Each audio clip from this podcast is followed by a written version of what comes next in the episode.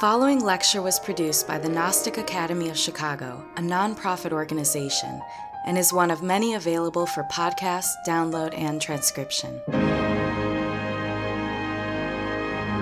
You can visit chicagognosis.org to find courses, articles, scriptures, commentaries, and other valuable resources that address a wide variety of spiritual subjects, interests, and needs. Through the generous support of listeners like you, the Gnostic Academy of Chicago has produced online courses, lectures, and articles freely available worldwide. If you have benefited from this knowledge, help humanity through making a tax deductible donation at chicagognosis.org. If you are interested in attending the Gnostic Academy of Chicago in person, you may view our online class schedule and freely register at meetup.com slash chicagognosis. The Chicagoland Gnostic Academy provides humanity with the necessary means for transforming suffering and acquiring personal knowledge of the divine. With this purpose in mind, we now begin the lecture. May all beings be happy.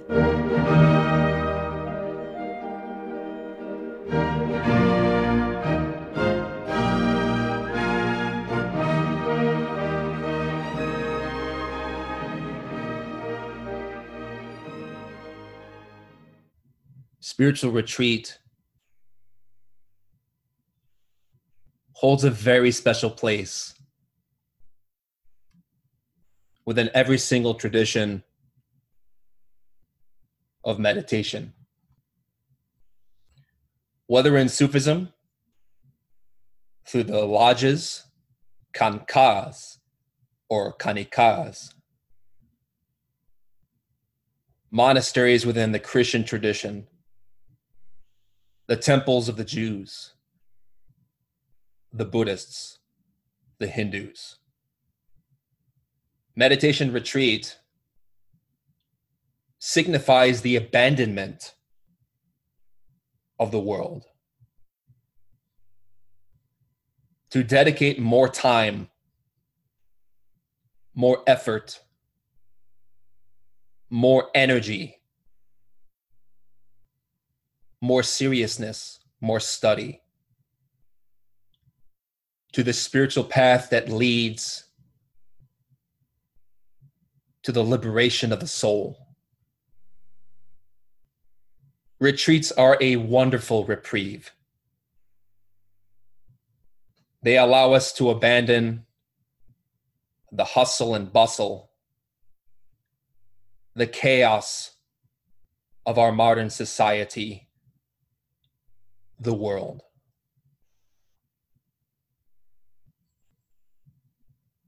While this was true, even in the times of the prophets, it is even more pertinent today in our modern world through the advent of the internet, smartphones, social media, Facebook, exponentially improving technology. This has made life in the West, and it is now spreading into the East. Even more accelerated, hyperactive, we could say, distracted from really the point of life the purpose of existence.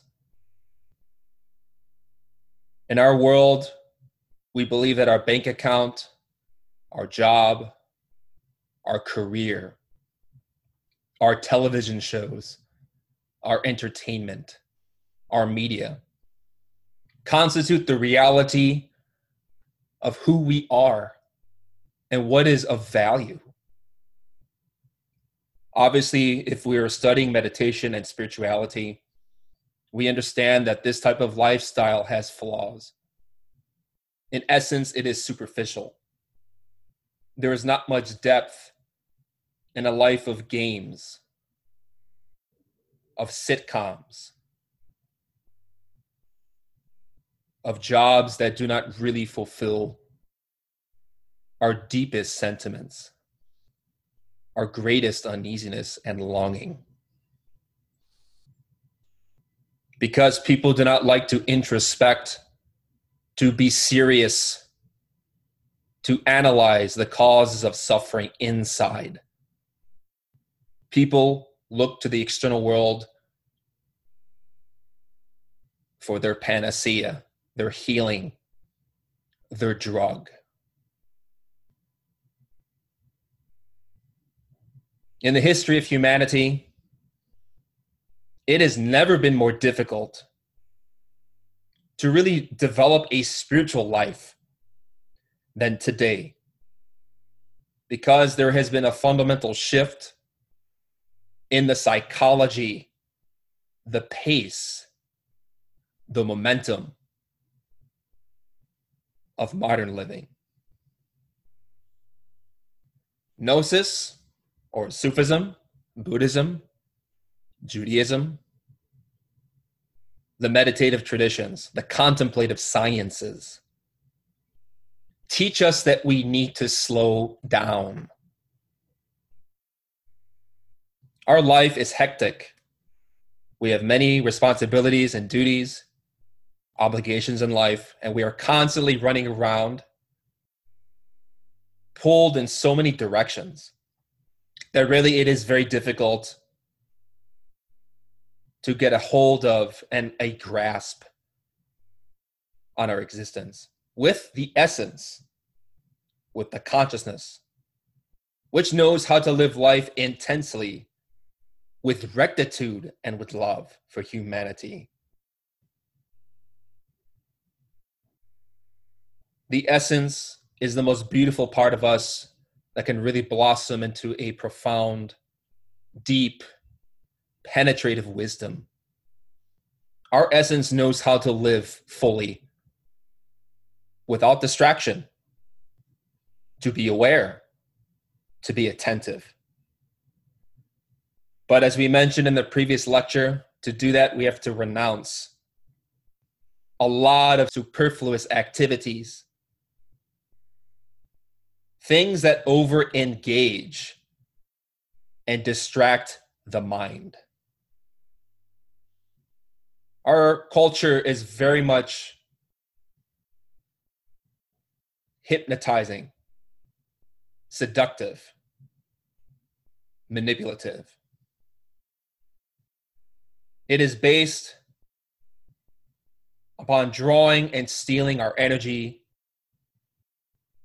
into avenues that really are a dead end. This is why every spiritual tradition emphasizes so much the need for retreat. To leave behind all the temptations, all the seductions, all the illusions of society, the world, even if but for a very brief time. This is so that we can really dedicate our efforts to really create the soul, enliven it, to empower it. While it's been very difficult to practice retreat due to this pandemic, we can, if so willing, fulfill our own meditation retreat in our home. It really does not involve much. We are going to provide you some parameters, some guidelines, and some suggestions that can help you if you are able and willing to perform retreat. And hopefully, if this pandemic clears sooner rather than later, we would love to have another retreat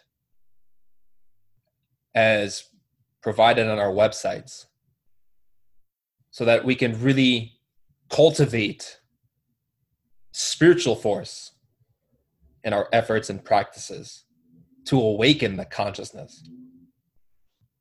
But of course, if this is not possible, we still have the exercises and the teachings we can gain a lot of inspiration a lot of profound changes by applying the principles of meditation and of retreat.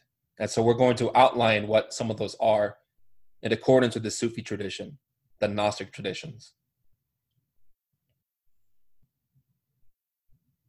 Why emphasize retreat in this course? It is because life wants to swallow us alive. We have obligations, we have duties, responsibilities, work events, family gatherings, engagements that really lull us to sleep, which, while a necessary part of living in society, tend to put us on autopilot. They also prevent us from really deepening our awareness of the present, our quest of the consciousness to reach the divine. It's important that we really feed that spark of inquietude in the heart, that dissatisfaction, that uneasiness we feel in our moment to moment life in relation to a problem in relation to our trajectory, perhaps a career change, our existence, our family, our marriage. We feel a hunch in our core being that something must change. And so, this is the really essence of why we begin meditation and spirituality.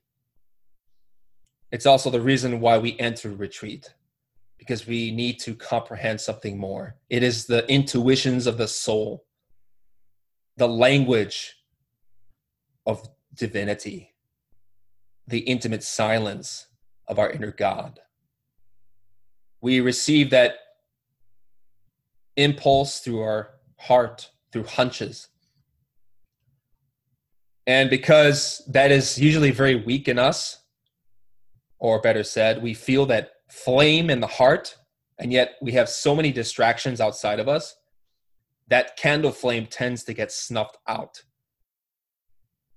But again and again, if we're really persistent in this path, we find that we continue to feel that inquietude, that yearning for something more. This is why Samael Aun Weor stated in The Great Rebellion, in his chapter called Inquietudes, trivialities and nonsense, while having no particular transcendence, still have the power at any given moment to extinguish that first spiritual disquietude, that intimate longing, that insignificant spark of light, that hunch which unsettles us for a moment without our knowing why. Of those who are currently living corpses, cold sleepwalkers in nightclubs, or simply umbrella salespeople in department stores on the avenue had not suffocated their initial intimate uneasiness, they would at this moment be spiritual luminaries, adepts of the light, real humans in every sense of the word. A spark, a hunch, a mysterious whisper an unexplainable sensation felt sometimes by the butcher on the corner, by a shoe shiner, or a highly specialized doctor is all in vain. The foolishness of the personality always extinguishes the primary spark of light, later continuing with a coldness of the most frightful indifference.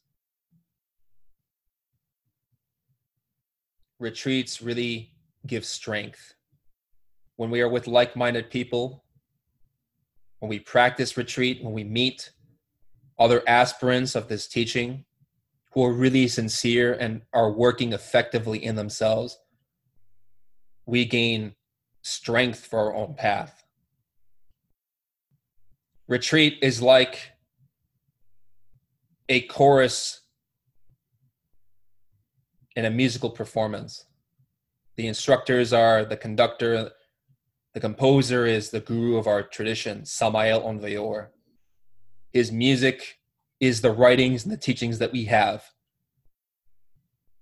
And the mighty chorus that resounds like Beethoven's Ninth Symphony is the voices of the initiates who work together in harmony, who create that synthesis, that profound alchemy in which forces mix, commune, and work like a conduit in order to receive divine aid at a greater magnitude, profundity, impact.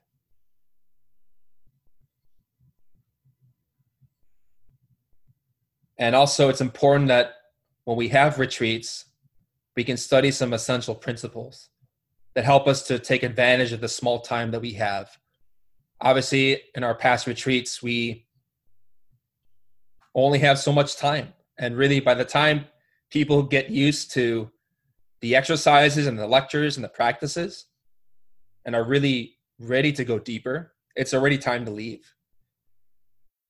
So, what's important is that we gain knowledge and inspiration, but also we go home into the world, back to society, in order to practice these principles deeply with greater momentum so that whatever hardships we face, we conquer them with intelligence and with wisdom.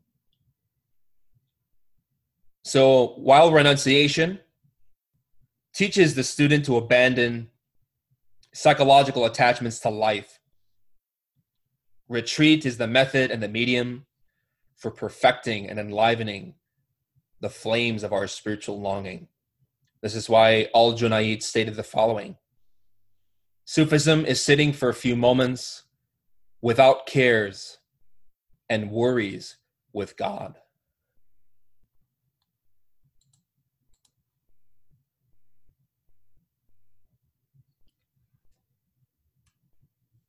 Let us examine the principles of retreat and seclusion. Khalwa, retreat, belongs to the purified while uzlah, withdrawal from the world, marks the people of union. The seeker needs to withdraw from his own kind in the beginning stages. Then, in the last stages, he needs to retreat in order to confirm himself in intimacy with God. From Al Qushayri's Principles of Sufism. Retreat is a means of purifying the essence. For those of you who have attended Gnostic retreats, we have many exercises to work with energy, to work with concentration, to work with imagination. These are faculties that we develop in ourselves so that we can gain knowledge of the causes of our suffering and so that we can gain intimate wisdom, experiential knowledge of our innermost being. As beginners, we work to develop purity level by level, degree by degree.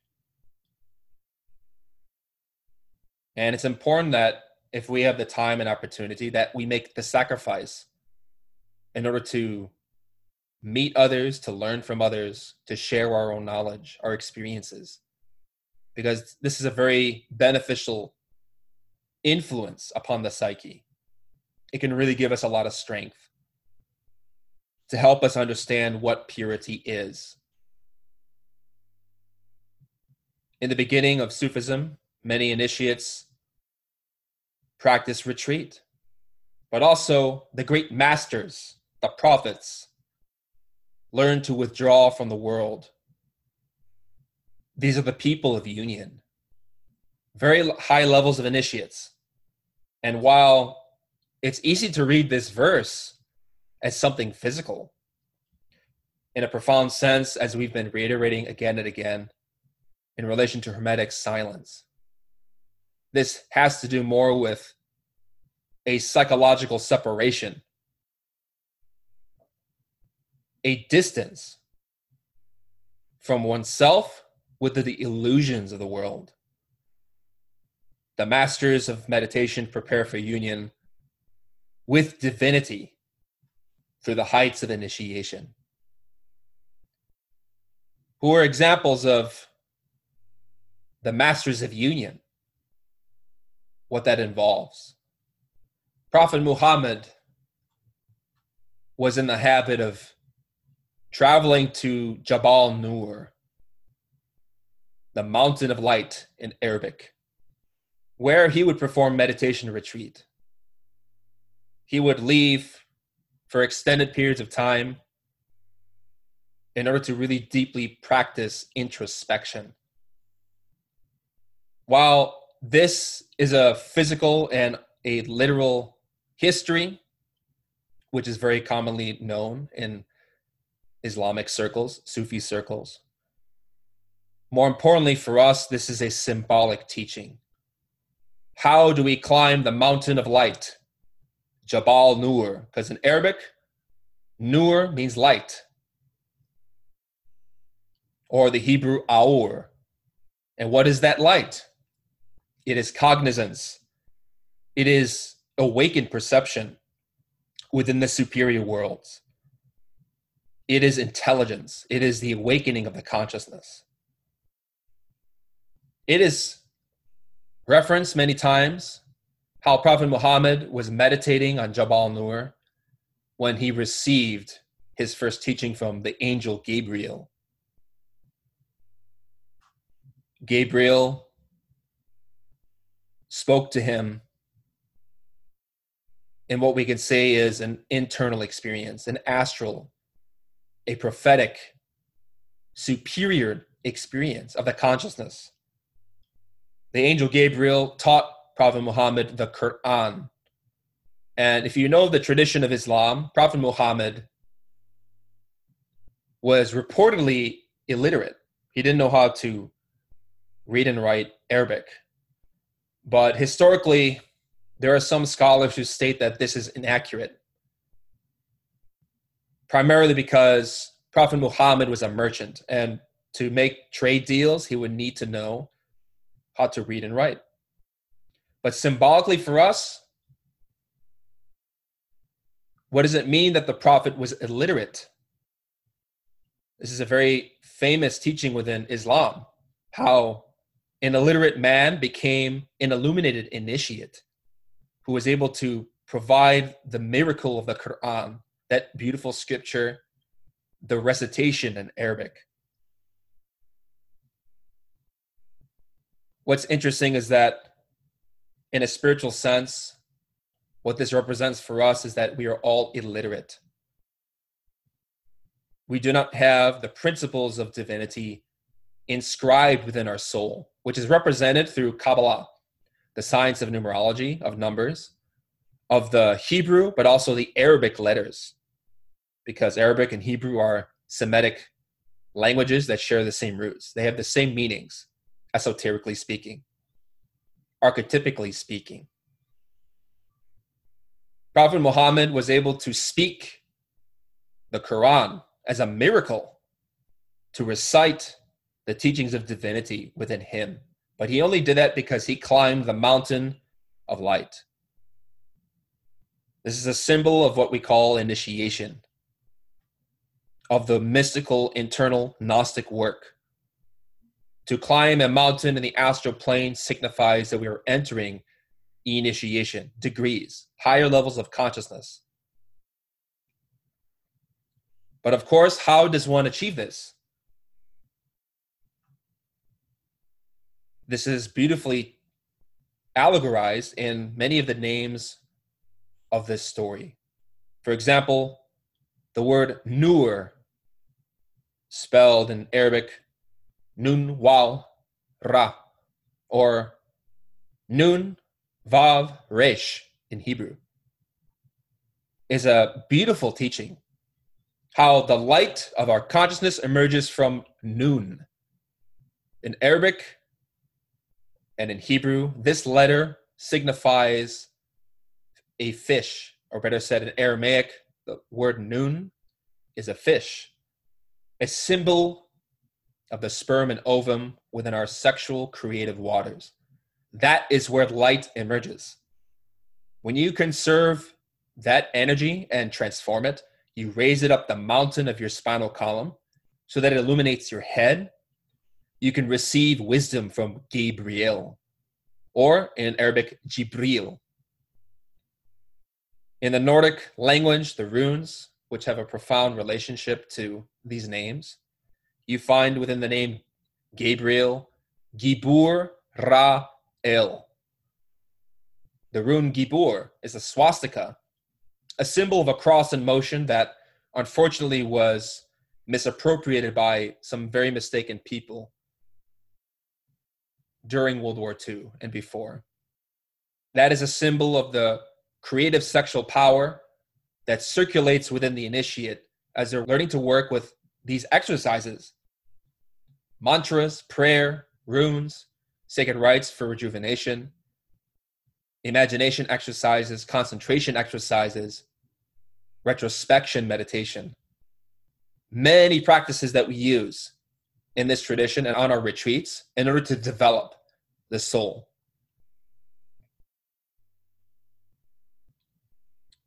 Symbolically speaking, we receive the word, the verb, the divine, the Quran, the recitation, the perfect expression of God in us when we learn to raise the light from our sexual organs up to our head. That is how we climb the mountain. That is how we overcome adversities. Because if you study this symbol and this extended metaphor deeply, you find that climbing a mountain is very difficult, especially when it's very high. And the mountain of initiation is extremely high, very arduous, very difficult. But we achieve those heights when we're working with energy, with chastity, with introspection, with visualization, with serenity, with the essence. Prophet Muhammad was an alchemist. He knew the science of Allah Kimia. He was married to his first wife, Khadijah,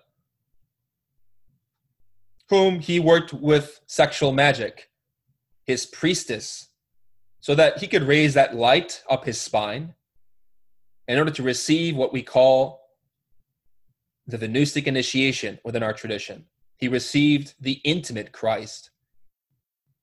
Divinity entered in his soul.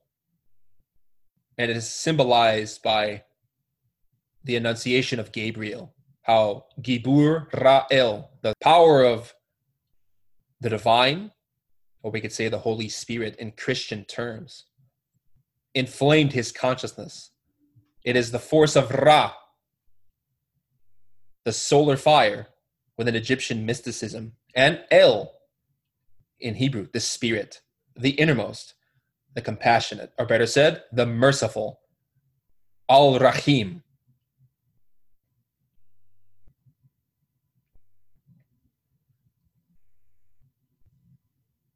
We can all receive our own wisdom, our own particular verb when we climb the mountain of initiation, which is something inside, internal.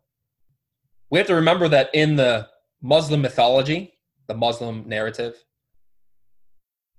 Prophet Muhammad was commanded by Gabriel to recite, and he said, I cannot. Gabriel said again, recite. And Prophet Muhammad replied again, I cannot. I do not know how. And finally, a third time, recite. And the prophet said, What shall I say, my Lord? What shall I recite? This is a beautiful teaching of the three brains. We have an intellectual brain, an emotional brain, and a motor, instinctive, sexual brain. We may be familiar with the story of Peter denying Christ.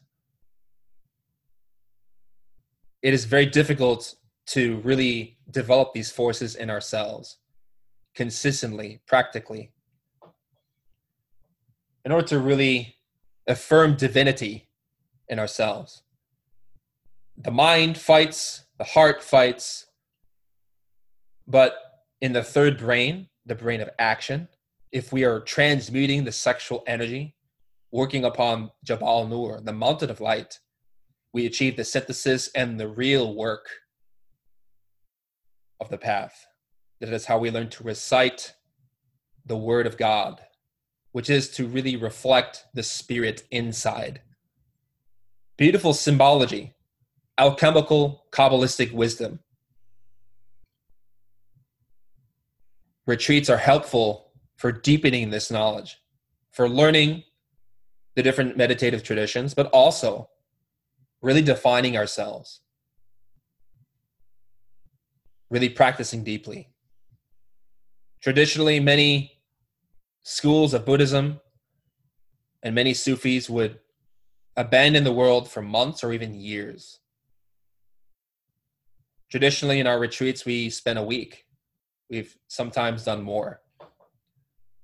So, the important thing is whatever time we can dedicate, the deeper our results will be. Obviously,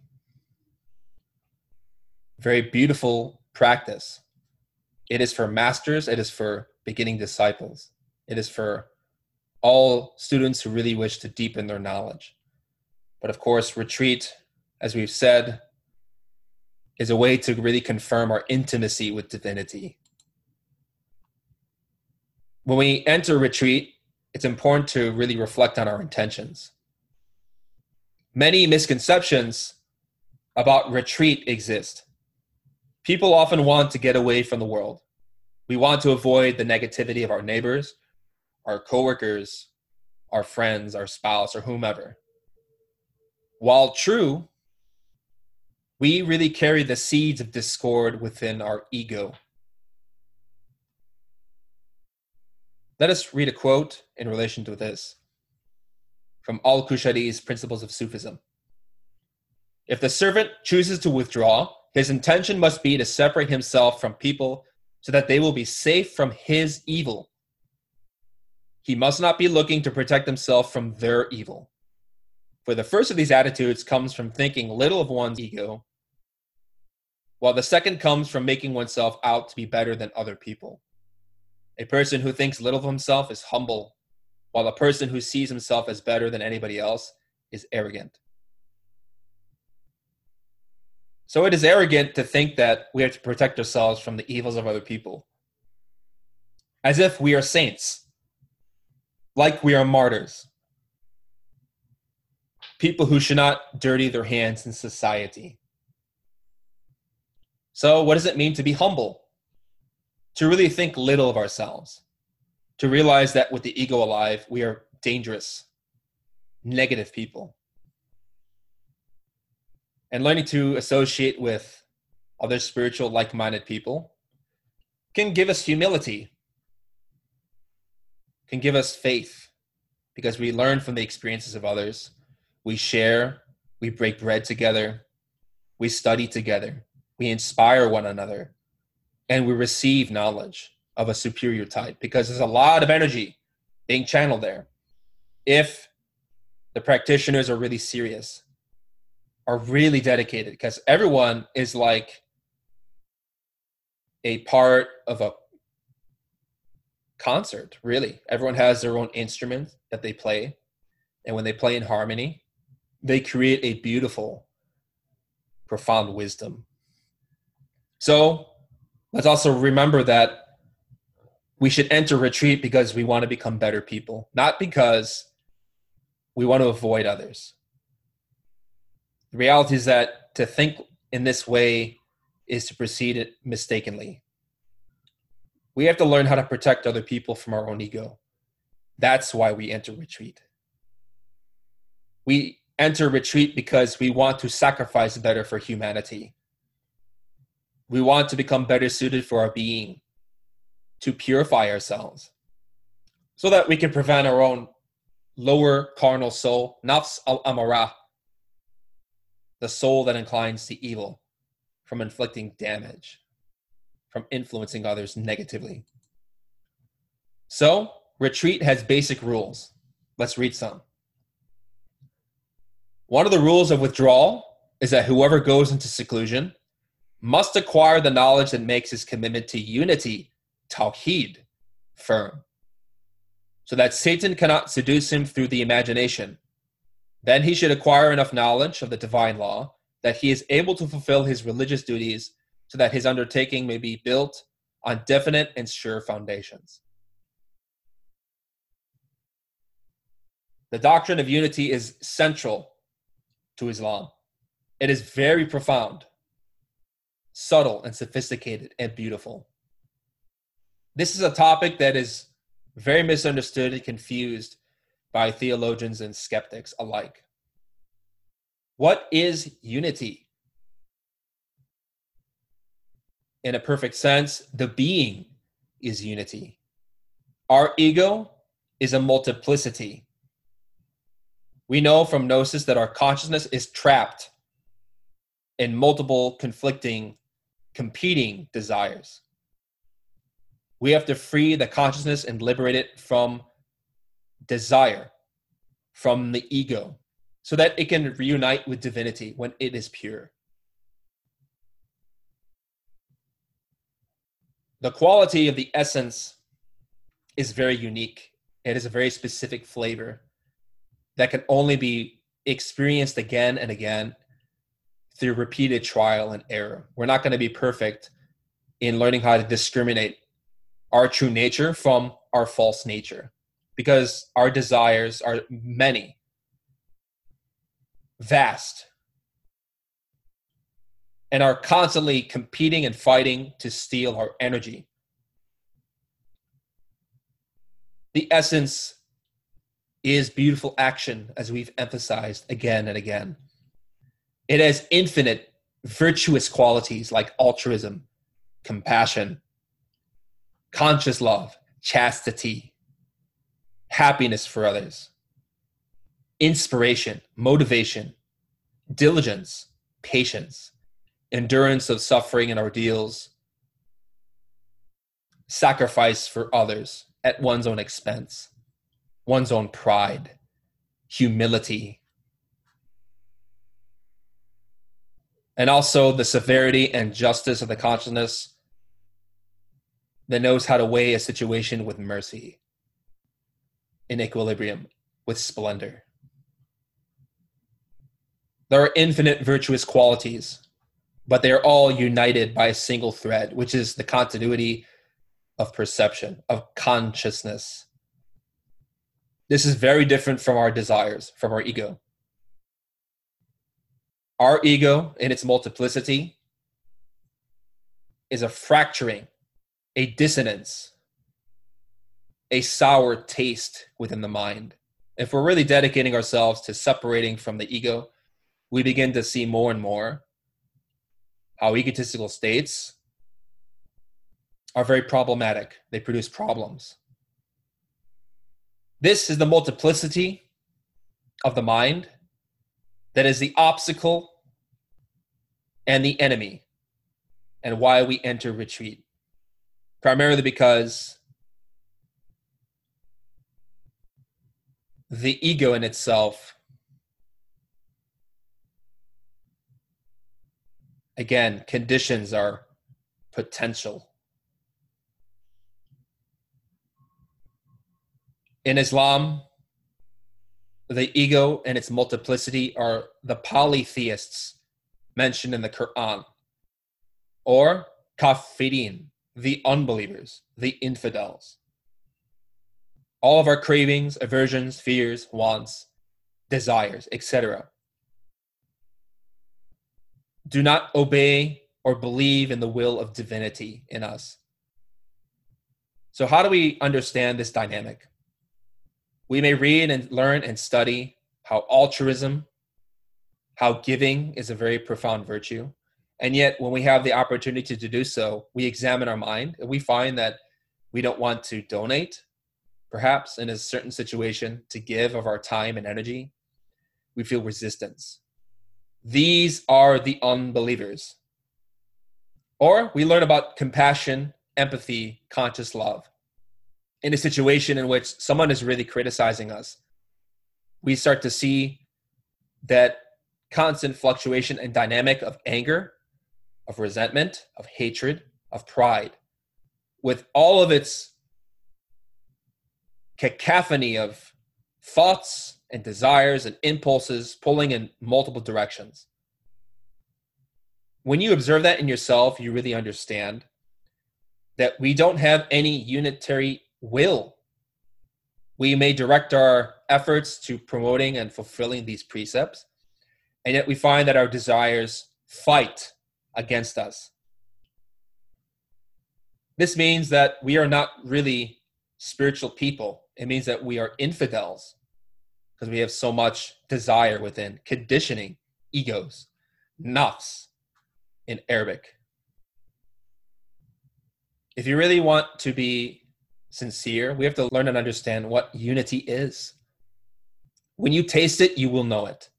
It is a very clear, cognizant, vivid, intense state of clarity, of perception, of altruism, of giving. It is intuitive action. It is right action. It dissipates discord. It brings harmony within situations and conflicts. It knows how to understand the solution to a difficult issue through the heart, not the intellect, not through debating or theorizing or intellectualizing what one must do, but simply knowing it and acting for the welfare of others. Unity is a profound teaching. It is really the heights of realization. There are levels to understanding what unity is, the integration of the soul. But in order to really understand that particular state and quality on a consistent experiential basis, we learn to work with the practices of our tradition, specifically by having knowledge of the divine law, which is the ethical conduct of the initiates, but also our religious duties, which is our exercises, the practices that we fulfill, such as works with concentration, serenity, or imagination, which in this quote, it would seem that the Sufis are speaking badly about imagination, that Satan seduces one through visualization. Because we have to remember that imagination is dual. It can be conditioned or it can be liberated. It can be negative or it can be positive, liberated, free. Our desires project through imagery onto the senses, seeking to fulfill their desires. but visualization practice, working with positive imagination, the ability to hold in one's concentration with vivid intensity, non physical imagery, is an essential skill we learn to master because that quality of consciousness allows us to access the internal worlds. So, this capacity to perceive non physical imagery has to be done at will, not mechanically, not through associative thinking or daydreaming, mind wandering, in which we have no control over what we see. The imagination that we speak of is very specific. And by learning those practices, we could really go deep in our work.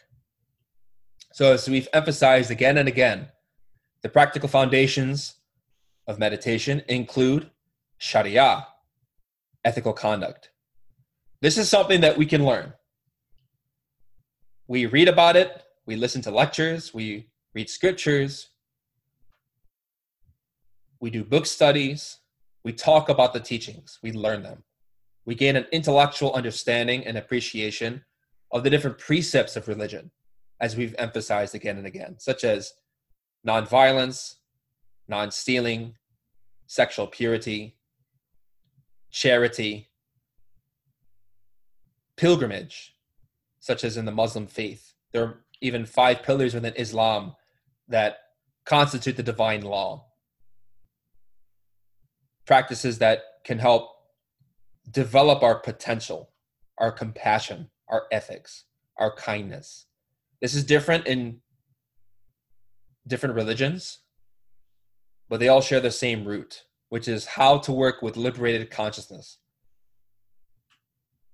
How to curtail negative behaviors so that we don't infect our heart, our conscience. We don't make ourselves sick spiritually.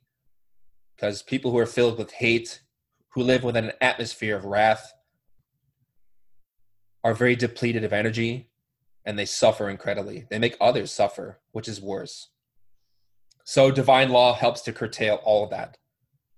This is so that we can enter silence or samt, equanimity, serenity. When you learn to act ethically with precepts, you calm your mind naturally. Through the work of self observation and learning to respond to life consciously, to transform the impressions of life as they enter our consciousness, our mind naturally begins to settle, to become serene, to become calm. But this only happens when we separate from the mind. We look at it for what it is. We don't try to label anything we see, to justify it, or to hide from it. Simply look, perceive what's in your heart, your three brains, your thoughts, your feelings, your will. This is how we gain insight, firasa in Arabic. This is clear perception. This is the faculty of imagination, visualization. It is the ability to see, not with physical eyes, but with psychological and spiritual senses. If I tell you to imagine an apple, you can see it. It appears in your mind. That is visualization. Now, insight or imagination, comprehension born from seeing, occurs when we learn to develop that capacity intentionally, not mechanically by hearing about some associative word like an apple and then you see it in your mind, but instead learning to cultivate the capacity to perceive with imagination with different exercises such as taking a candle, imagining the flame.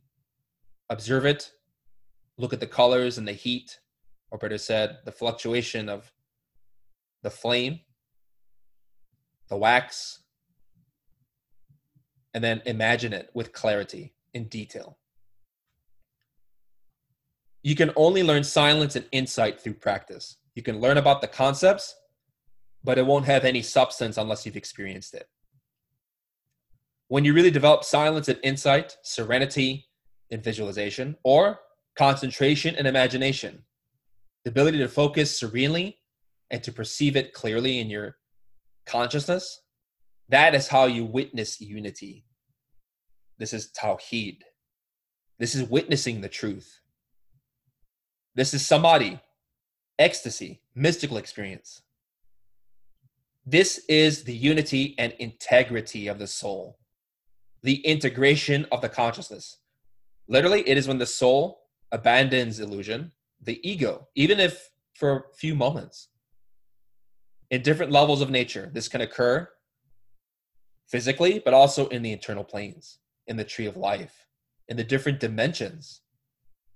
We could be sitting to meditate, and suddenly we start perceiving an experience, not with physical senses, but with the consciousness in which we receive symbols and messages and understandings and dramas that we are both witness and spectator. We receive insight, or better said, symbols through our being, through living dramas,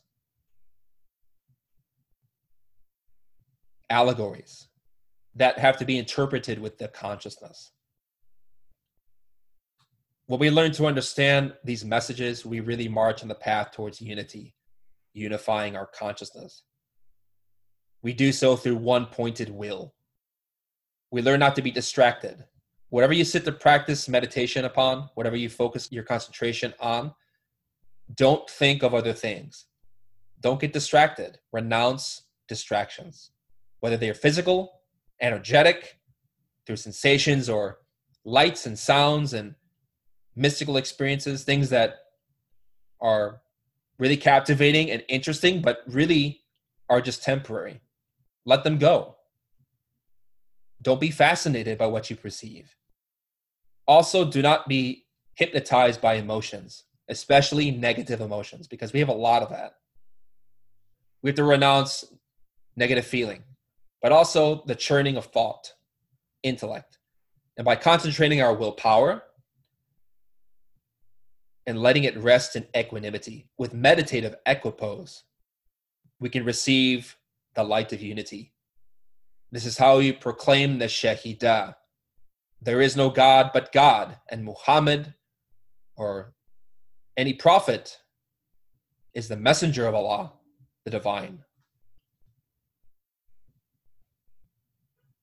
So, unity is something that occurs in levels. That perfect unity of the being has many qualities and virtues, it is infinite. We study the tree of life to understand all those dynamics in detail. The relationships between those principles, the 10 Sephiroth, the lower seven bodies, the trinities, everything is a unity that expresses as a multiplicity. So, therefore, the bridge between monotheism and polytheism should be understood. Because sadly, the exoteric public doctrine of Islam rejects many religions because they are interpreted to be polytheist.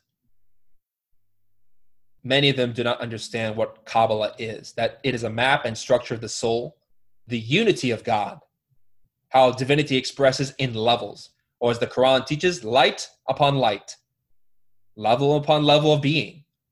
There are more rarefied levels of being and more manifest, concrete levels of being. So the being is a unit, is perfected, is divine. We are a multiplicity because we have egos, we are polytheists, whether we consider ourselves Muslim, Christian, Jewish, Buddhist, or whatever, Gnostic. We're infidels because we have the ego. We're fractured. We have no integrity, no unity of will. We have a multiplicity of wills. So, Comprehend what unity is. Learn about that state of being, the perfection of your innermost, through experiences, through that vision of the consciousness. So you can see that really in the depths of all traditions, they are all the same. They teach the same principles. Those are different archetypes and qualities of divinity expressed amongst the cultures and religions of the world. They all share the same roots. It's also important to remember that the essence of seclusion is more than just leaving society behind. It is an internal psychological work. It means to hermetically seal our energy. People who waste energy never awaken. The question is how do we waste energy? Let's seriously investigate our life what types of activities drain us? What relationships, events, cyclical occurrences, behaviors, mechanical habits tend to take away our vitality, our ability to really dedicate to spiritual practice? We have to learn to answer that question personally through reflection. And the question also becomes how do we learn to seal ourselves, our psyche, from losing energy, whether it be mental, emotional, sexual, especially? How do we lose energy? How do we save energy? Let's examine some quotes that can help us understand this. From Al Qushayri's Principles of Sufism. Withdrawing from the world does not mean going away from inhabited places. The essence of seclusion is to isolate blameworthy traits in order to substitute the divine names for them. Thus it was asked, Who is the Gnostic? Arif. And they replied, A creature distinguished, that is, someone who appears to be together with people, but is inwardly separated from them. Separation is key. Do not be attached to your actions, to your desires, to what anger wants, to what vanity desires, to what greed clutches onto. Non attachment does not mean dysphoria, in which we don't have a sense of orientation or self, meaning one is disassociated in a clouded, obscured, amorphous state. That is not what we are talking about.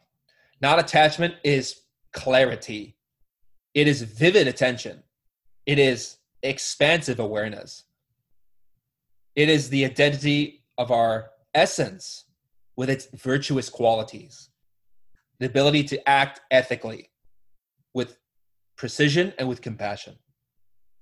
That is non attachment. We give, we act for the benefit of others, not being attached to what may happen. We give from the qualities and the treasures of our heart. This is how we save energy. This is how we transmute energy. You take the sexual energy, you conserve it, but also we have to learn how to direct it with the essence. When you empower your consciousness through pranayama and runes, especially alchemy, you learn to direct that force in an intelligent way. But if we do not save energy, we invest ourselves within desire, within nafs. We have to separate from the ego in order to see it. This is what it means to substitute blameworthy traits with divine names. In Hebrew, we have a name called Hashim, which relates to Hashem, the names. And you find this even in Arabic. Have the same pronunciation even. Hashim, Aun Weor mentions, is the igneous particles of the consciousness, the energies of the psyche. When we perceive and not act upon negative states, egos, we learn to transform Hashim within us the names, the particles of the soul, which usually are trapped in ego and desire.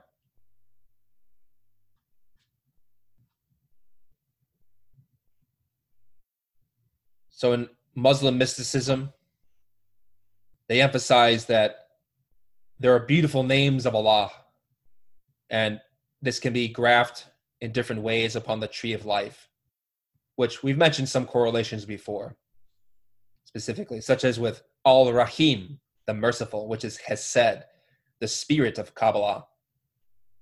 The compassionate Al Rahman can relate to Chokmah, wisdom.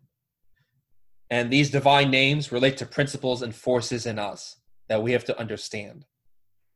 When we learn to not invest ourselves within desire, we learn to substitute blameworthy traits with the divine names, with the Hashim, the forces of God, so that you're cultivating a space in yourself that allows for meditation to exist.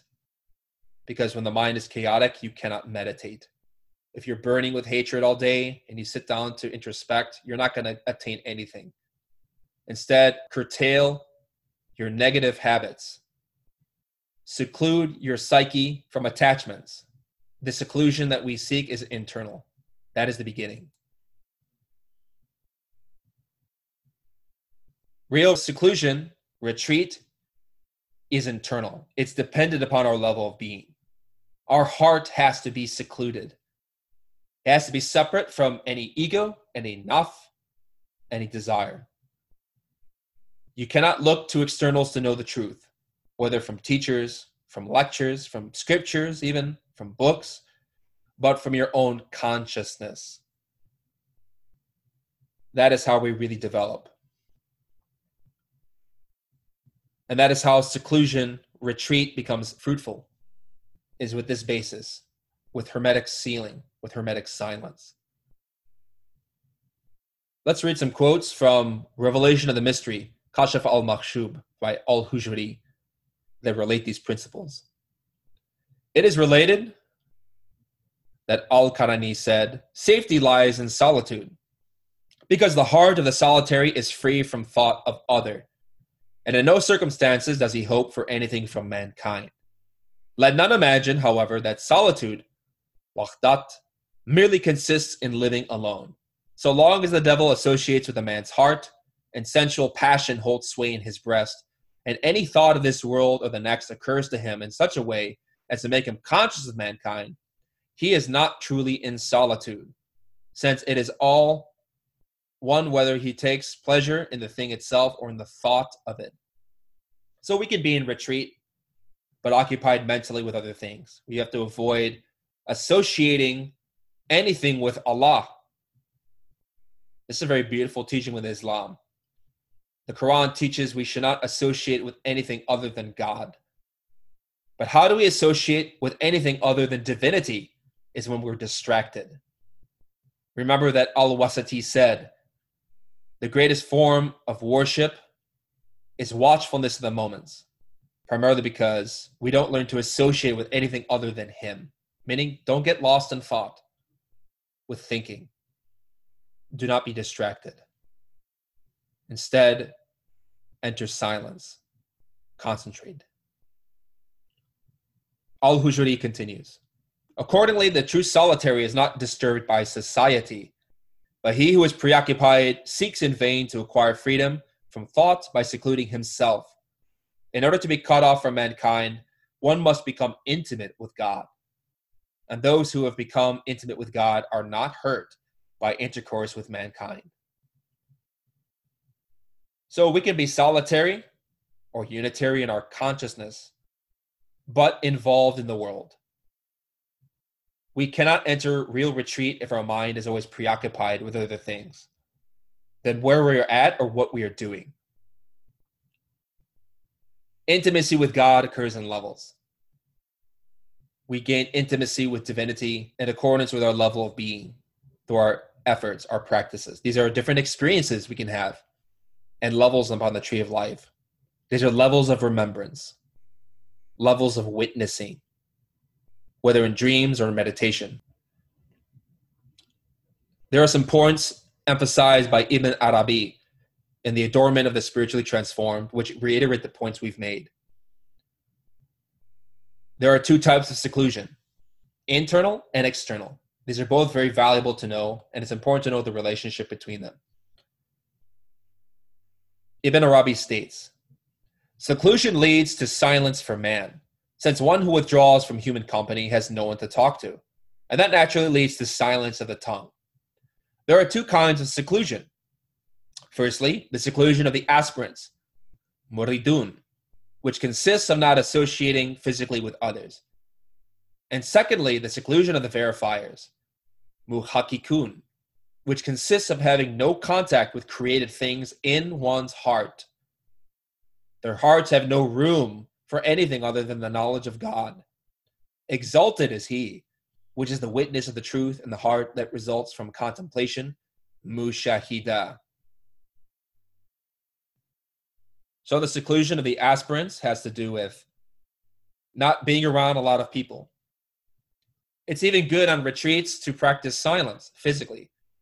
On some of our retreats, but also on many others that I've attended amongst different Gnostic groups, have beautifully implemented silence of the tongue so we could be surrounded by other students or teachers in this tradition, eating and dining with people, but not talking physically. Of course, this is very difficult because obviously, when you're with a group of Gnostics, you want to share and learn and commune with your brothers and sisters in this path. But there's something very valuable about learning not to talk physically. You begin to understand and perceive in yourself your different egos, which want to socialize or be funny or be impressive, to look really spiritual amongst others, to really show off. These are things that we can see in ourselves if we practice this. And this is the value of physical silence, the seclusion of the aspirants. But what's even more beautiful than that is the seclusion of the verifiers, muhakikun. What does it mean to verify? It means to know from experience those mystical states in which we don't have any contact with creative things in our heart. Our heart is not focused on anything else but the quality of remembrance of the being. There is no other room except knowledge of God. And this results from mushahida, which means contemplation, witnessing, meditation. Examine your heart when you sit to practice. Be sincere. Is your mind thinking of other things? Is your heart churning with emotion? Is your impulse to do anything else but meditate? Are you preoccupied with anything other than the knowledge of your being? That's something only you can evaluate, only you can really know.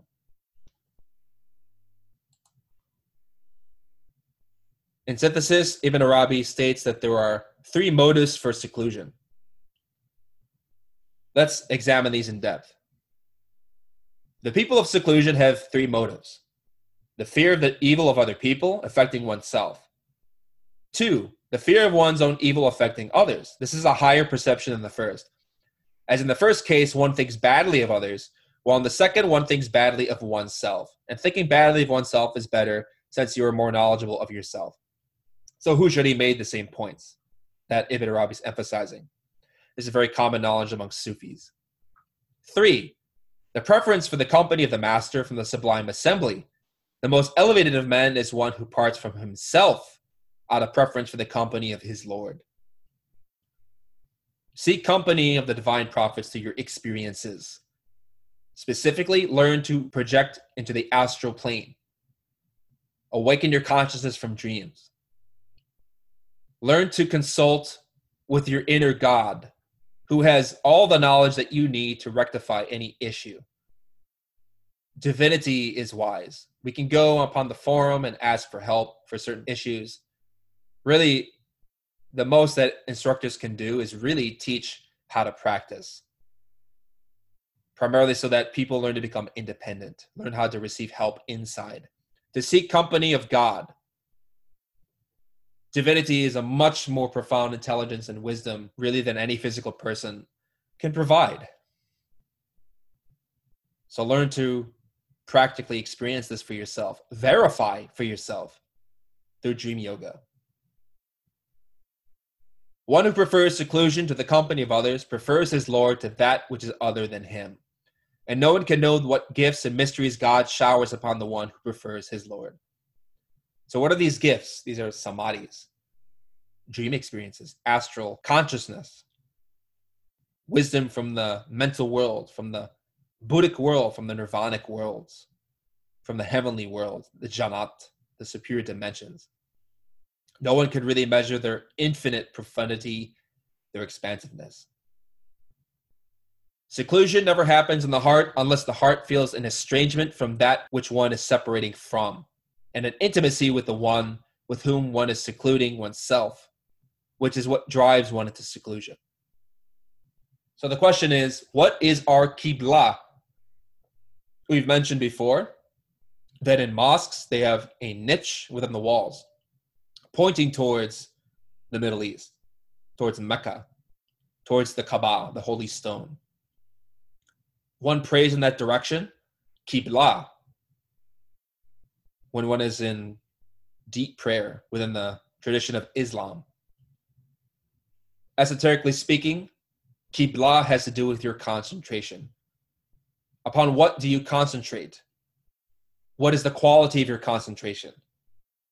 Is it sustained for long periods of time or is it spotty? Sometimes attentive, sometimes not. Are there more degrees of attention or less degrees? Are we more inattentive than we are attentive?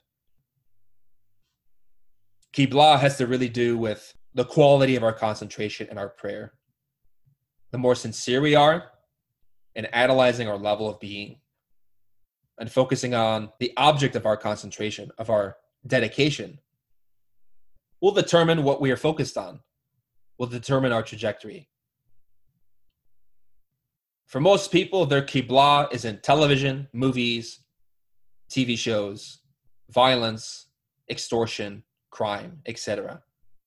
Therefore, what is our Qibla? What is our motive? What is our center of gravity? Because Samael Aun Weor mentions that we have a psychological center of gravity, which is typically in the ego. We have to develop a permanent center of gravity within the essence. This is our Qibla. So, examine that. Meditate on that. What are you more focused on in life? What do you contemplate more than other things? What is your focus? Whether physically or in your mental states, especially. Examine the relationship. What is real silence? Spiritual retreats have often been silent, with the exception of instructions and directions during meditation. This helps us to curtail negative internal chatter, to force the practitioner to be aware of oneself in relationship with the world and with others. Many people enter retreat and, while silent with the tongue, continue to chat very loudly in the mind, commenting on everything one sees. Let's look at what Ibn Arabi has to say about this in his Adornment of the Spiritually Transformed. Seclusion has no need of the extra condition of silence, as silence is necessarily included within it, insofar as it is silence of the tongue. As for the silence of the heart, seclusion does not necessarily lead to it, since one could converse with oneself about other than God, and with other than God. Exalted is he. This is why we have considered silence to be one of the pillars, arkan, on the way in its own right. So, how often does our mind wander? This is something we should evaluate and examine. Reflect on this quality of being, how attentive you are.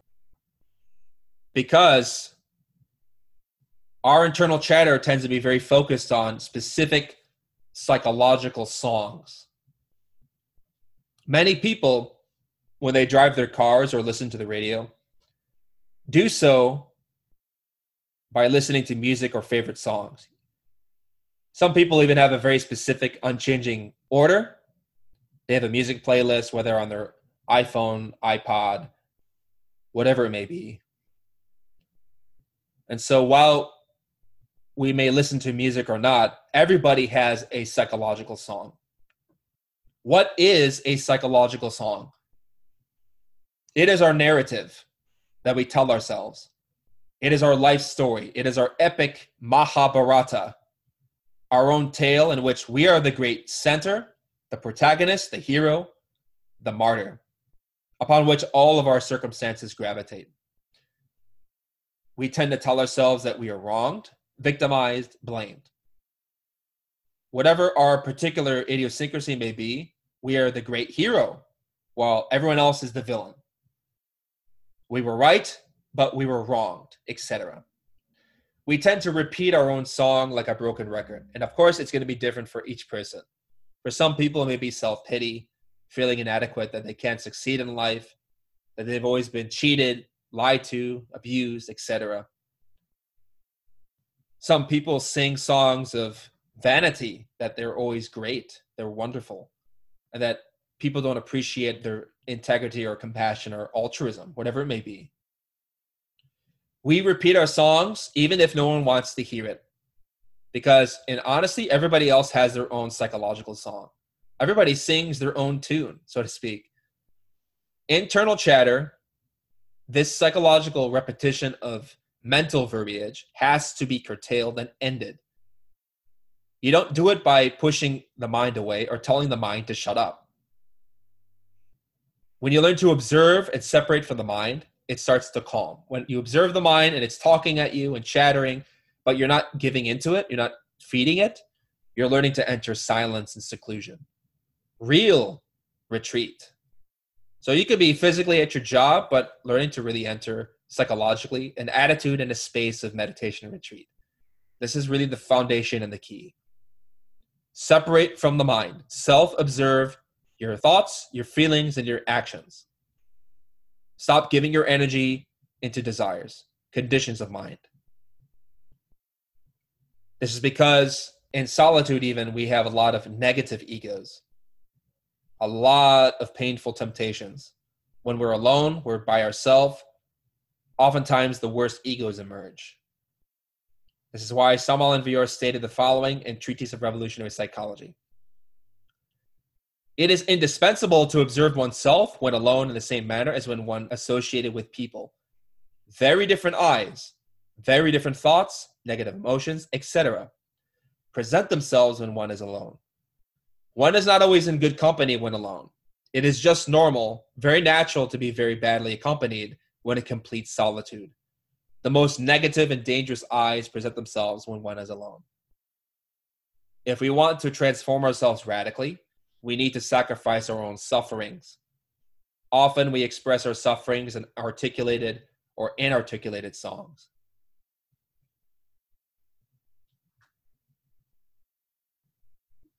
I'm pretty sure that most people, after a while, get very tired of listening to the same tune. But ironically, in our life experience, this is not true. We sing our songs how we are victimized and harmed and blamed and betrayed. Whatever it may be, whatever our tendency is, whatever egos we like to feed most of all, we have to examine what that chatter is, what that language is, what the results are. Because if you invest your energy in defeatism or vanity or whatever it may be, we don't change the situation. We have to learn to sacrifice our own sufferings, give up pain, give up our attachments to pain, to egotistical states. Let's not express our suffering so much. Obviously, if there's something really traumatic and difficult, it's good sometimes to talk with people, especially when we need guidance but that's something you have to evaluate on your own. So it's important to remember that, like animals, our culture has us domesticated, very well trained. We are taught to adopt behaviors and beliefs and ideologies that are contrary to our spiritual nature. These are simply beliefs, attitudes, or perceptions of how life is that really don't have any basis this is the reason why our society and our world is such a mess because people believe reality to be a certain way however they don't really have any basis in experience of the consciousness. Because we have different beliefs that conflict with reality with our experiences with each other. We suffer. This is because the egos of different people sing their psychological song. Everybody thinks that they're the victim. Simply look at different conflicts throughout the world where everyone, both sides of different issues, say that they are the victim, not the perpetrator. So they justify their behaviors, and likewise, we too justify everything we do. And this is the problem. We sing our songs articulately or inarticulately to ourselves.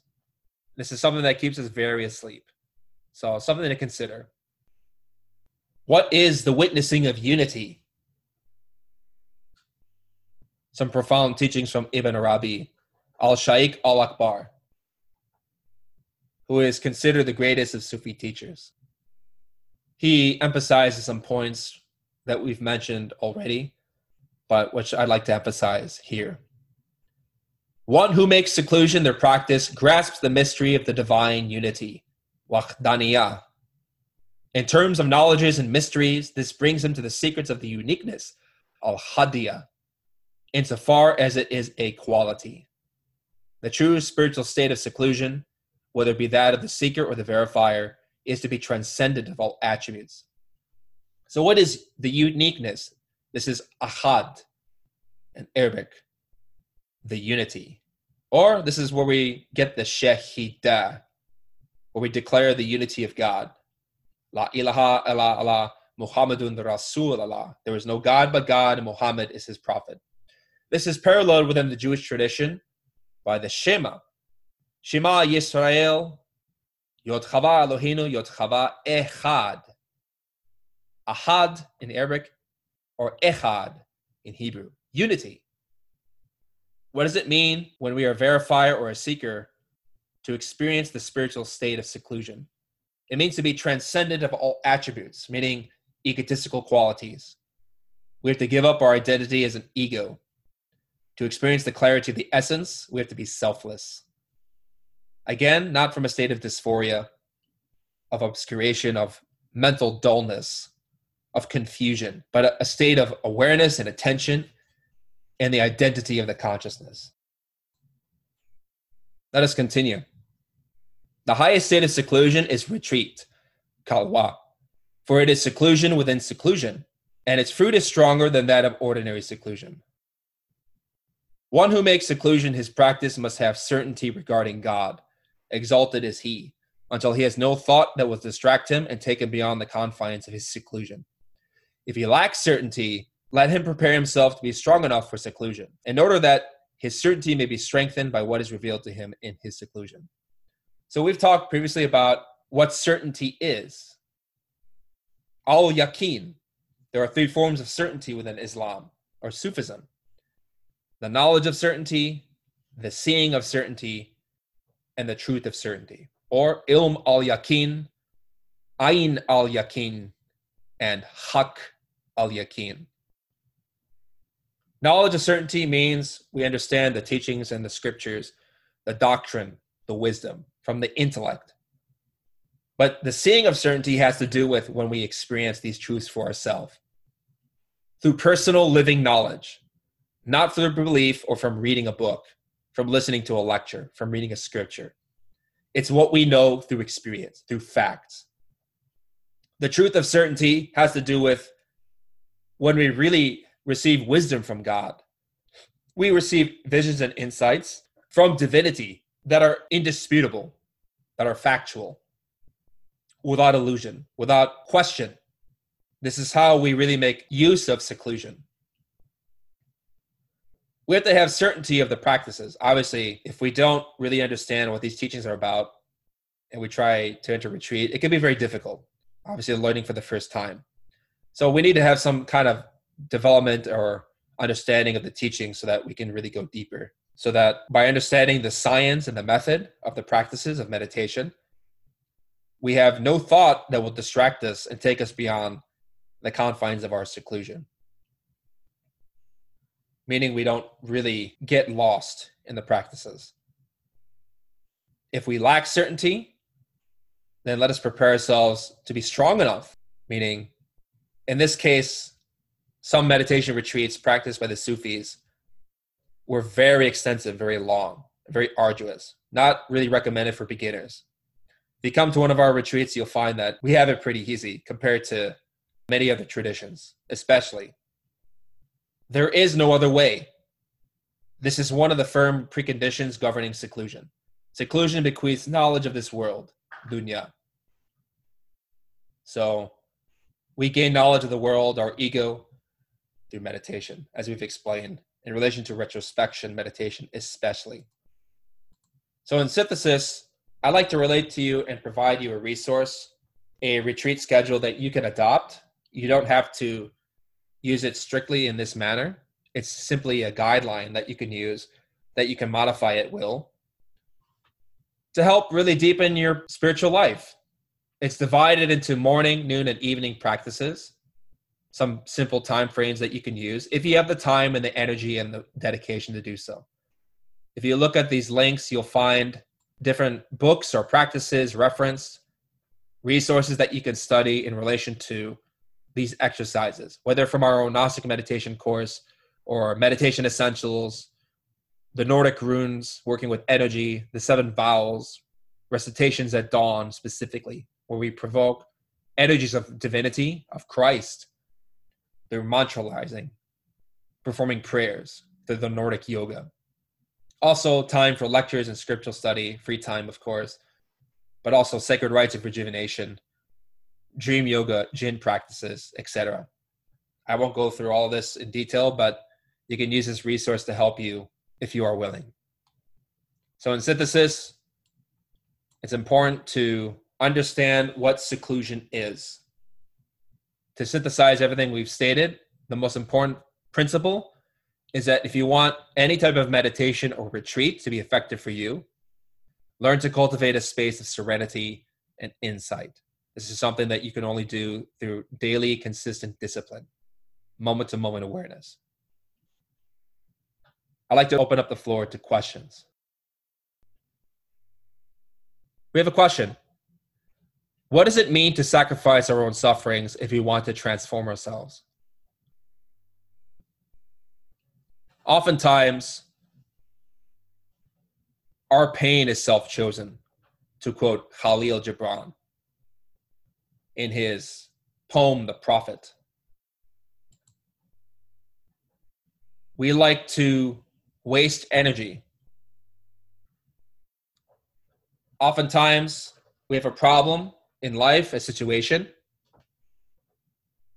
and it becomes very difficult to resolve. We don't see a solution. We see that we're in darkness. We have a lot of uncertainty, a lot of pain. But stewing in the filth of our mind by letting ourselves boil in the heat of our own negative emotions is not going to resolve the problem. When you give your energy unnecessarily into wrong mental states, we deepen our suffering. Instead, it's better to step away from the problem, to separate from it, to separate from the mind, to not give your energy to negative emotion because in reality negative emotions are very infectious. They make ourselves sick they make other people sick. So you have to consider that if you're very upset with a problem it's not going to be easy to resolve it if your mind is clouded. Therefore we have to sacrifice our sufferings meaning if you're in a lot of pain and you feel like you want to just vegetate to vacillate, to not act in a situation, to not respond in any way, to not really introspect in yourself. It can be really useful to spend that time to practice. Sometimes, if we're in a negative emotional state, it can become very difficult to meditate. Therefore, we could do something like runes, prayer, pranayama, walks in nature some exercise to distract our mind from the problem. And we can learn to invest our attention in a worthy cause, which is the transformation of our pain.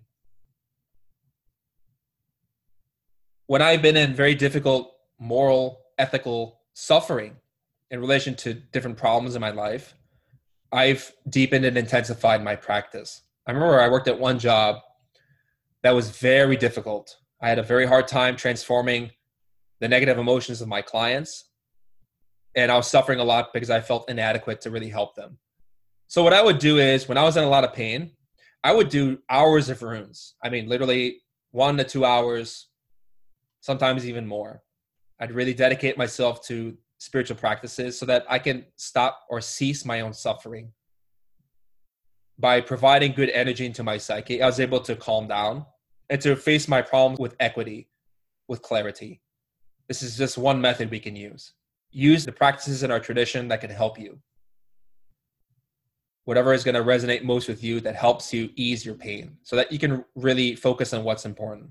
If there's something you can't change that you're suffering about, then why suffer about it? There's no solution. But if there is a solution, then you can act effectively to change it. This is how we sacrifice our pain. Because pain is not necessary. We don't have to churn in the mud, so to speak. We have two questions.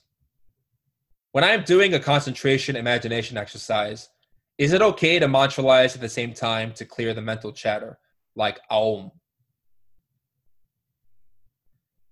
Yes, it takes some skill.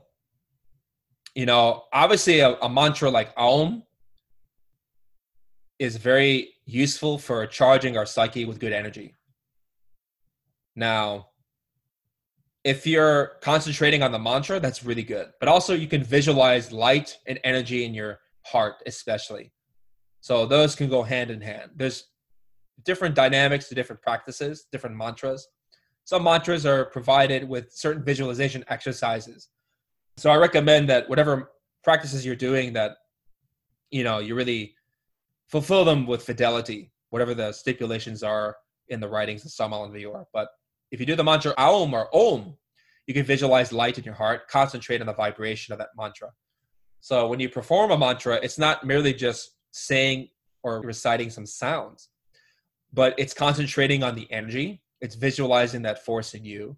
It's developing your focus, your perception. It's a very dynamic thing. The next question is I try to imagine my inner father or my monad as a tremendous light that descends from the heavens above. Is there a more accurate vision like the light descending from the crown of the head? There are different visualizations. The best visualization practice is going to be any state or experience you have had internally. For example, in many cases, I've meditated on and mantralize while imagining my being remembering my inner God as I perceived him in the astral plane, even beyond.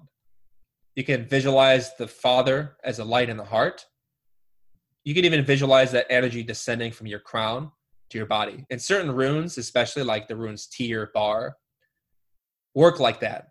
You're invoking the Divine Father to enter your head as you're bringing your hands downward, mantralizing the vowels Tyr and then Bar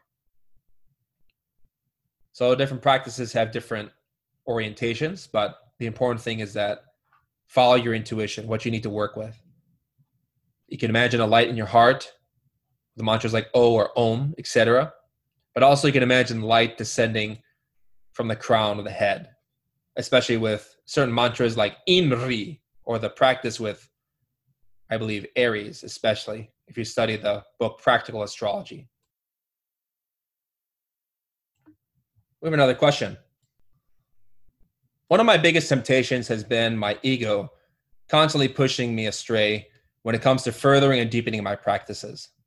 What is the best way to supplicate the higher forces to help develop will? Sometimes conjurations work well for me, but sometimes I feel that I fall and allow my intellect to remove me from it, and I fall back again into not intensifying my work and developing my will. I find some of the best practices for developing willpower are the runes, especially the rune Dorn. You can stand facing towards the east when facing the sunrise. Early morning hours are good for this. Place your heels together, left hand on your left side, right hand on your right hip. Pray to your inner being to grant you the will of Christ. Do the mantras ta, te, T, to, tu. You prolong them. Feel the vibration of those forces in you. Pray to your divine mother, Kundalini, and the Holy Spirit to empower your essence so that it can fulfill the will of Christ.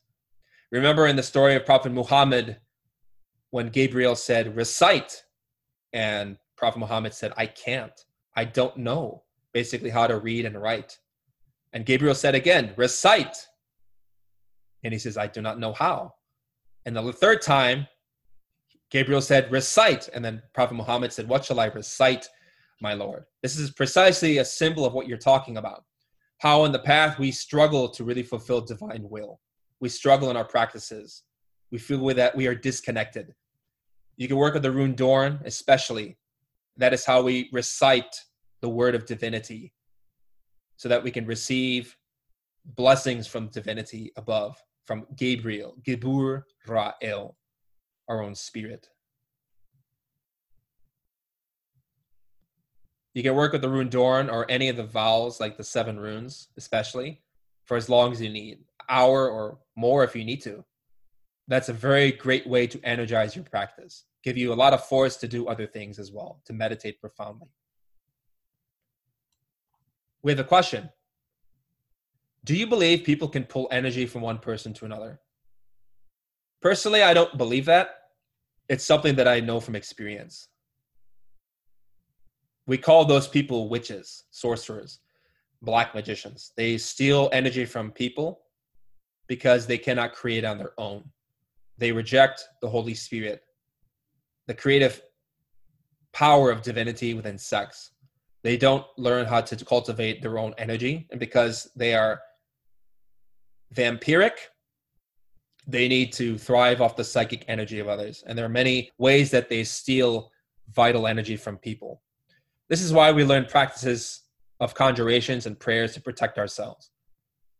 You can study our lecture called Basics of Spiritual Defense on our website, especially the course Spiritual Self Defense, to learn how to protect yourself.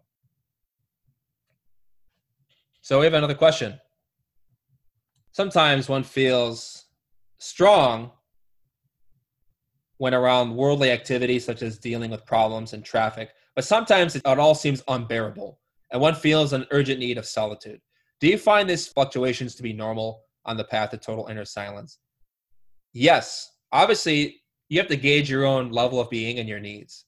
It can be very difficult to be around the cities for a long period of time or to be in difficult situations. This is why people enter retreat in different traditions. When we are depleted of our energy, we feel like we need to recharge. It's good to go out in nature and enter retreats or practice with like-minded people so that we can gain more force. So yes, there are periods in which it's very difficult to walk this path. It's very normal. The important thing is that we're consistent with our practices and that we can make sacrifices so that we can practice more effectively, but also get out of the world, or better said, get out of the hustle and bustle of our modern society. We have a question. Thank you for these series of lectures on Sufism. Would you please introduce a few books that I can fundamentally learn more about Islam, Sufism, and contemplate and understand the link between Gnosis and Sufism? As a Muslim, I know that there is a root. All mysticism should direct to the same point. Any recommendations or suggestions would be helpful in this regard. So, probably the best book to understand the heart of every single religious tradition is The Perfect Matrimony by Samael Aun Weor.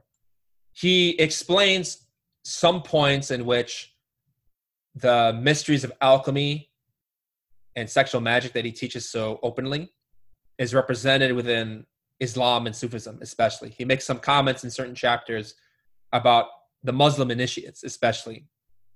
That's the best book that I know of that really explains the secret key within every tradition, especially Islam and Sufism. Once you know the writings of Samael Aun Weor very deeply, especially that book, as well as the mystery of the golden blossom, you can pick up Sufis' manuals of retreat and spiritual practice and understand what they're talking about. Some Sufi texts that I really recommend, besides the Quran especially, are Revelation of the Mystery by Al Hujwiri, Principles of Sufism by Al Qushayri, and the Stations of the Sufi Path by Abdullah Ansari of Herat. If you want, you can email us and we'll send you a link to those texts. But if you look at the PowerPoint presentations, the PDFs that we're going to upload to our website, you'll find that we have constant references to these three books, especially those three Sufi texts. They are Persian Sufism, the best of Sufism, especially. Samael Aun Weor states in The Perfect Matrimony that the best of Sufism comes from Persia. So this is a very deep statement. I recommend you study those texts especially.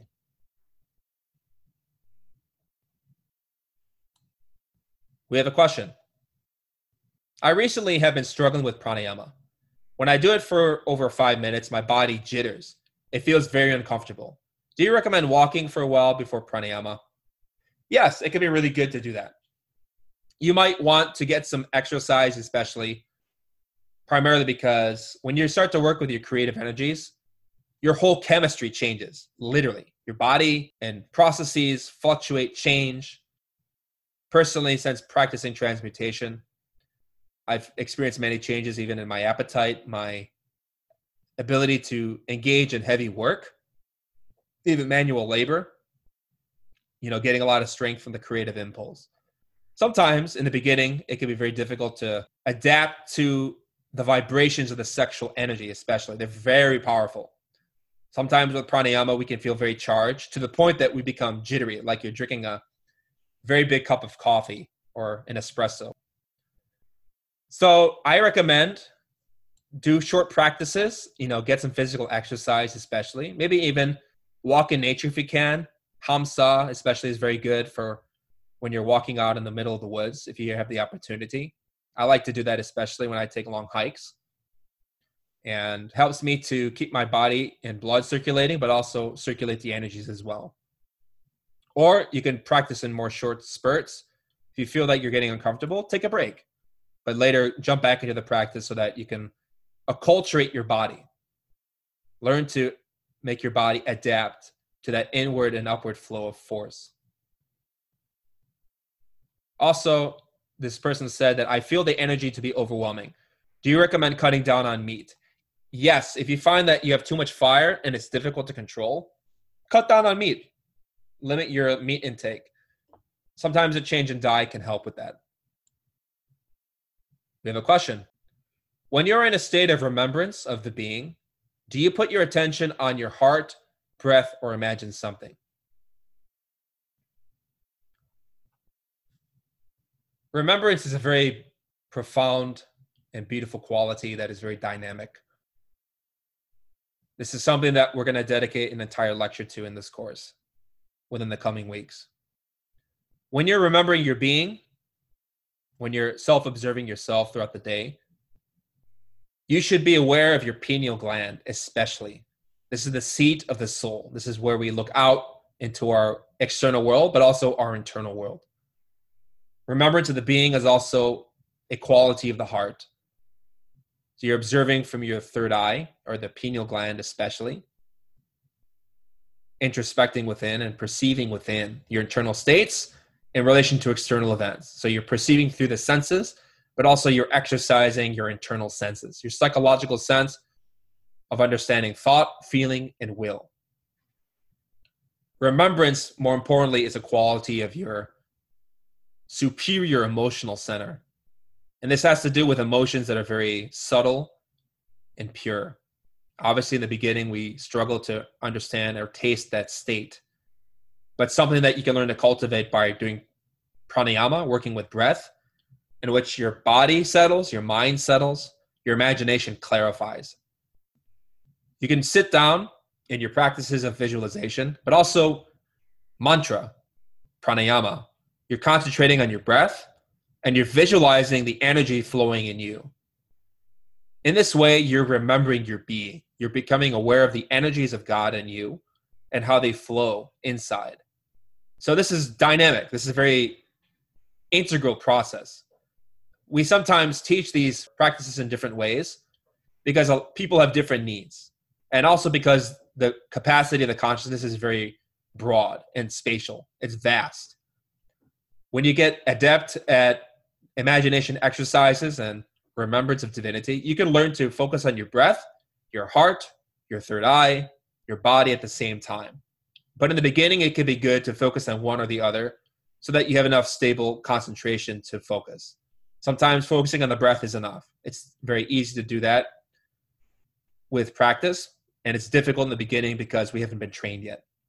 So, whatever exercise you adopt for concentration, it can be very good to simply focus on your breathing with pranayama or do an imagination exercise such as the candle or mantralize the vowel O. Be aware of your breath but also imagine a light in your heart. These are all states of remembrance. When you're really focused, when you're really in prayer, you're obviously going to be engaging different practices throughout the day, but the most consistent practice and state of remembrance is self observation, self remembrance. You do that by focusing on your pineal gland, but also learning to respond to life ethically. Remember your heart, your conscience. We have a question. Regarding laziness, I sometimes feel I have so much energy to practice, to read, to contemplate, etc., etc. But some other time it happens that I have not much energy to do the practices, although deep inside I feel so much need to practice meditation. What is your opinion about this so much back and forth? It is the ego, the resistance of the mind. Our desires know that their life is threatened through this spiritual work. And so we face resistance of the mind. We know what's best, we know what we need to do, we feel the inquietude in our heart to practice deeply. However, because the ego knows that through these exercises it is going to be eliminated, it fights. We feel laziness, we feel depleted, we don't feel enthusiastic, we feel uninspired, etc. That's because the mind, our own inner Satan, knows that its life is threatened. And so it challenges us at every step.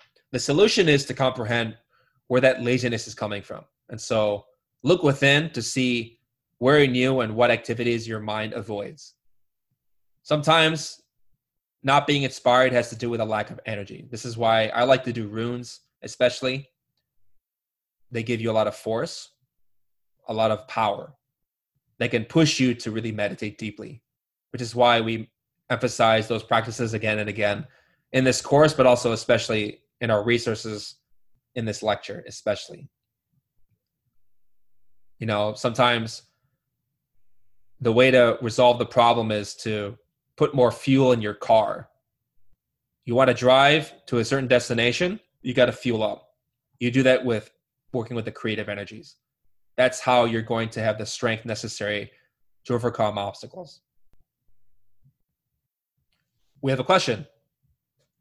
Must all runes be performed with a specific accompanying physical posture? Or can the vocalizations be made like mantras while seated in a meditation posture? There are certain mantras that you can do on your own when you're seated, but the real benefit of the runes is that they are engaging forces in nature as a result of our physical position. They are a form of yoga, and when combined with prayer, concentration, awareness, attention, and remembrance, we learn to cultivate energy in our body and our mind and heart. Also, where can I find the best description or perhaps video instruction about the runic postures and mantras? And how often am I finding the runes that are paired with others? There is a video on GnosticTeachings.org that showed the seven vowels, especially. That's one of the primary practices we do. But Perhaps in the future we will have other instructional videos that teach how to do all the runes. That would be something very useful for people, I think. The best way to perform the runes is as described in The Magic of the Runes by Samael Aun Weor. That book explains how the runes are paired, which practices to do with what, and how to do them in very clear and simple directions.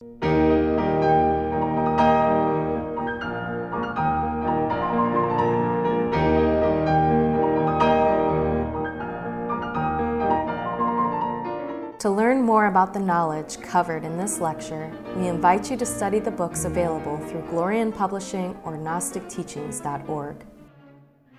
You can also view free online courses, lectures, transcriptions, and articles available at chicagognosis.org. All of this is made possible by the support of listeners like you. Have you benefited from this knowledge? Help others by making a tax-deductible donation at chicagognosis.org. We thank you for listening. We hope that these lectures aid you in developing your complete and divine potential. May all beings be happy. May all beings be joyful. May all beings be in peace.